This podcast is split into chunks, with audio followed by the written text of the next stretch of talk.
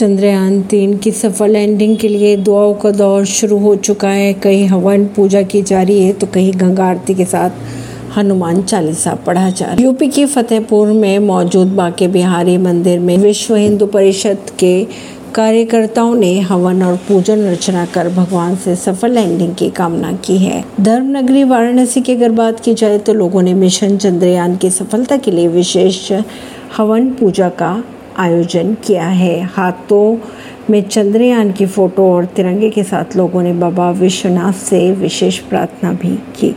भारत का moon mission Chandrayaan तेईस अगस्त को चाँद के साउथ पोल के पास उतरेगा। इसके साथ ही भारत चाँद के दक्षिणी ध्रुव पर सॉफ्ट लैंडिंग करने वाला दुनिया का पहला देश बन जाएगा। परवीन सिंह, नई दिल्ली से।